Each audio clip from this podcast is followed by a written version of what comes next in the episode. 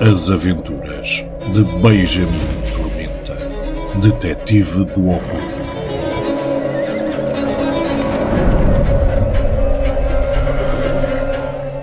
O Deus das Moscas tem fome. Por Luís Corte Real.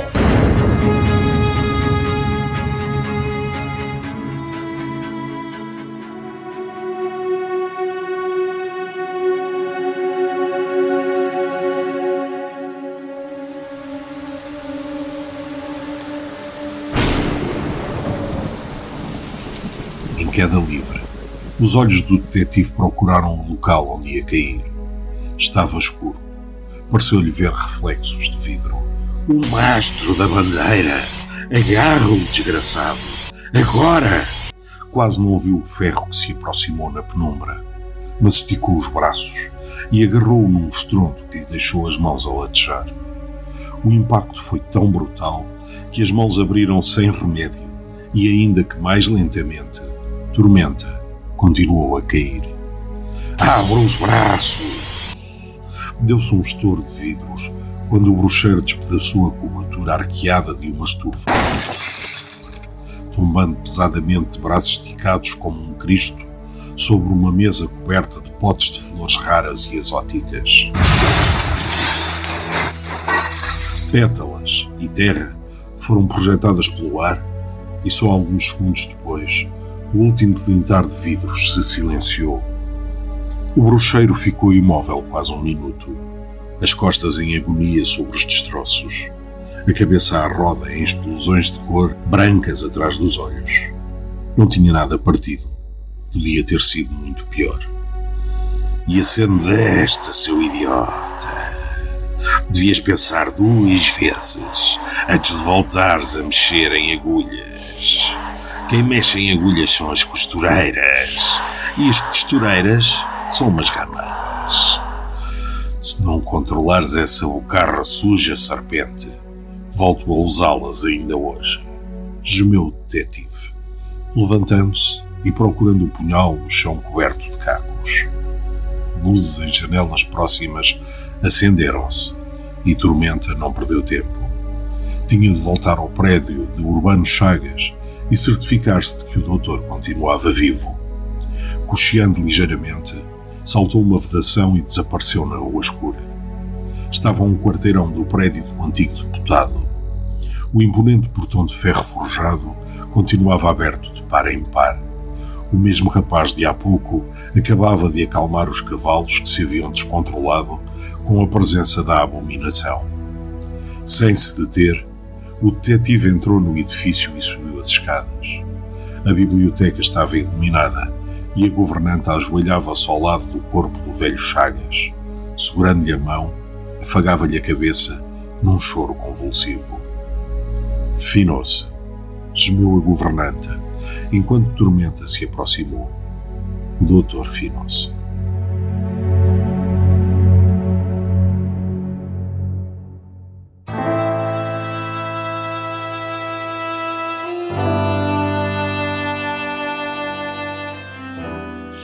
Ainda não. O coração bate débil e o cérebro está carregado de sangue. Mas vai morrer. Tormenta estancou junto do corpo maltratado e abanou a cabeça desolado. Então a criatura ficará livre, disse numa voz suspirada, como quem pensa baixinho. No hospital, o velho pode durar até de manhã. O bruxeiro foi à janela despedaçada e chamou o rapaz que continuava no jardim.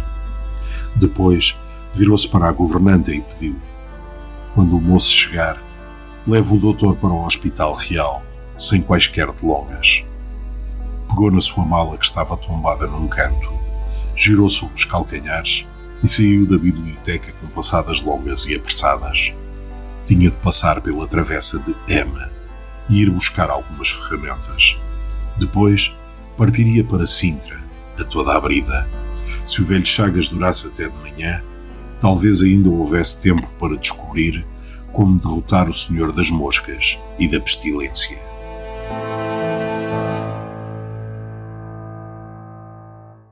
Capítulo 4 Onde um monstro destrói outro monstro e se dão duas mortes.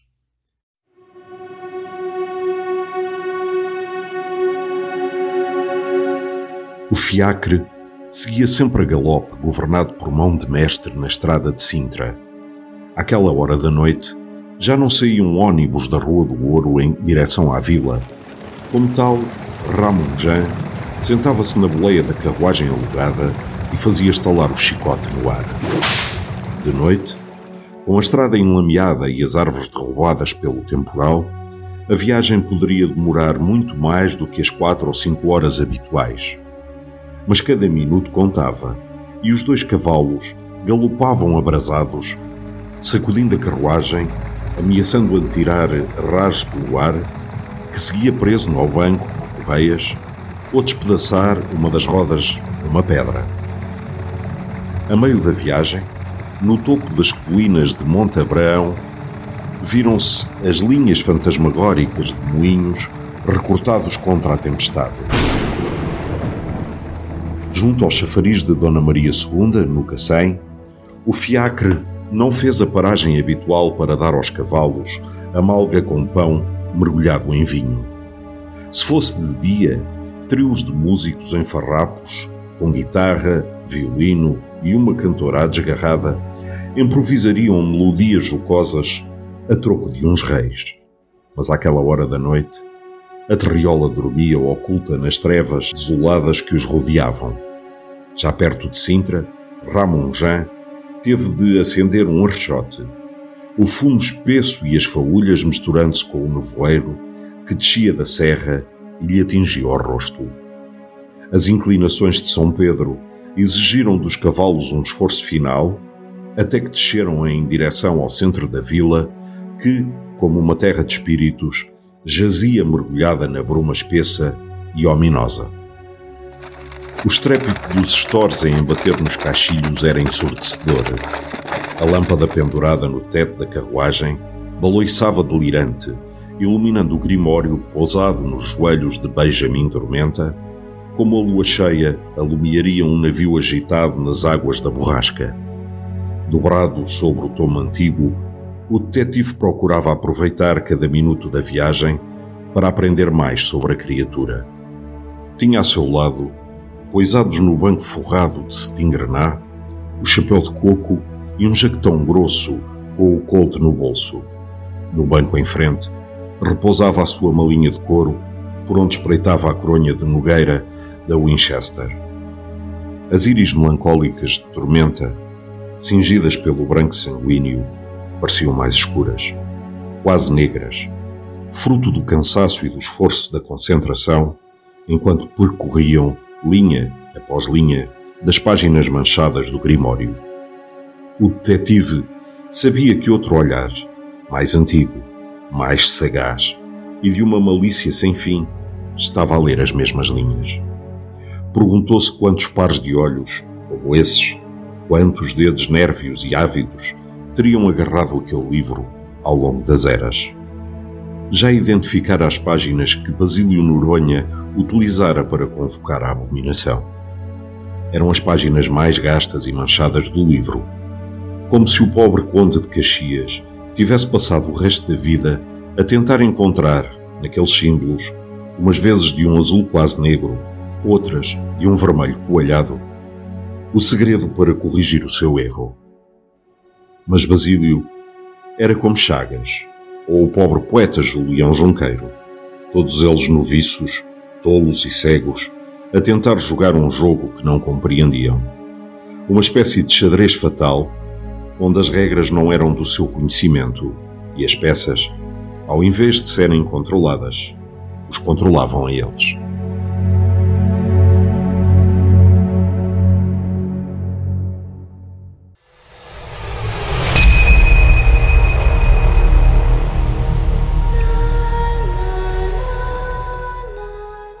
Vais ficar calada, serpente, disse Tormenta encolorizado, sem desviar os olhos do Grimório. Quando te quer calada, arengas como um bando de velhas no átrio da igreja. Quando é imperioso que fales, silencias-te. É bom que despertes desse amu idiota. Tenho de perceber se expulsamos a criatura com um encantamento deste maldito livro ou se recorremos a outro artifício. Não há artifícios que o expulsem, miserável idiota. É Zebub. Como veio, é como terá de ir. Então é bom que me ajudes a encontrar o encantamento necessário, meu grande filho da puta. Senão, morres hoje comigo. E porquê nós, Tormenta? Navios partem da capital todos os dias. Deixemos as coisas como estão. Outros cuidarão dele. Que o desconvoquem. Ou que o vejam libertar-se para devorar Sintra e engolir Lisboa. Que nos interessa? Estaremos longe. Isso não vai acontecer, besta cobarde. Pela vulga sangrenta da Belite. Eu faço uma barganha contigo. Tenho histórias que posso contar. Narrativas que tu, Supremo Palerma, desconheces. Queres saber de onde vens? Onde nasceste? Quando te pariram? Benjamin Tormenta levantou-se de um salto, colérico, e arremessou com força o grimório contra o vidro da carruagem. Este tombou pesadamente no banco de cetim, as páginas balouçando ao ritmo do fiacre que descia para a vila. Foca-te no que temos entre mãos, minha besta! Rugiu o detetive para o ar.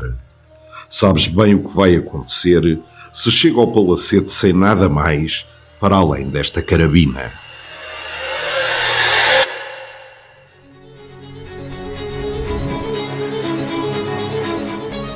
narrado por Paulo Antunes, com sonoplastia de João Gonçalves.